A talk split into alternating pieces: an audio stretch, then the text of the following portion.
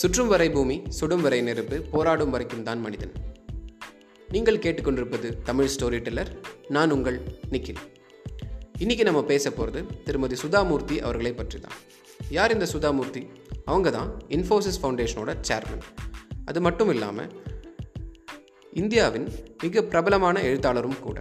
அவர் தன்னுடைய என்ஜிஓ மூலமாக நம்ம நாட்டுக்கும் நம்ம நாட்டு மக்களுக்கும் நிறைய நல்ல விஷயங்களை செஞ்சுருக்காங்க.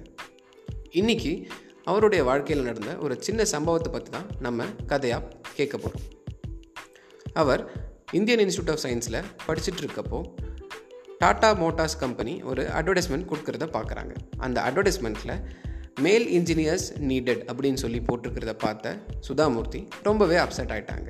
ஏன்? நம்ம நாட்டில் ஃபீமேல் இன்ஜினியர்ஸ் இல்லையா அப்படின்னு சொல்லி ஃபீல் பண்ணது மட்டும் இல்லாமல் டைரெக்டாக திரு ஜேஆர்டி டேட் டாட்டா அவர்களுக்கே ஒரு கடிதம் அனுப்புகிறாங்க கண்டுபிடிப்புகளுக்கு பேர் போன டாடா நிறுவனம் இந்த மாதிரி ஜெண்டர் பேஸ்டாக நடந்துக்கக்கூடாது அப்படின்னு சொல்லி அந்த கடிதத்தில் எழுதுகிறாங்க நாளடைவில் அந்த கடிதத்தை அவங்க மறந்தே போயிட்டாங்க.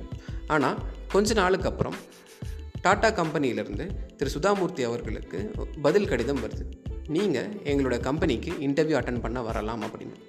அந்த இன்டர்வியூவை அவங்க தைரியமாக அட்டன் பண்ணுறாங்க அந்த இன்டர்வியூவில் செலக்ட் ஆகுறாங்க. நல்லபடியாக டாட்டா கம்பெனியில் வேலைக்கு சேர்கிறாங்க பல வருடங்கள் டாட்டா கம்பெனியில் சிறந்த ஒரு இன்ஜினியராக அவங்க வலம் வராங்க.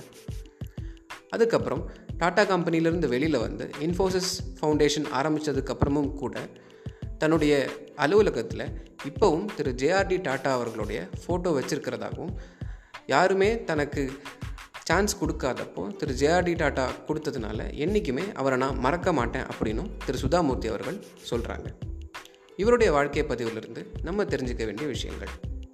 உங்களுக்கு சரின்னு படுற ஒரு விஷயத்த எப்போவுமே தயங்காமல் தைரியமாக செய்யுங்க.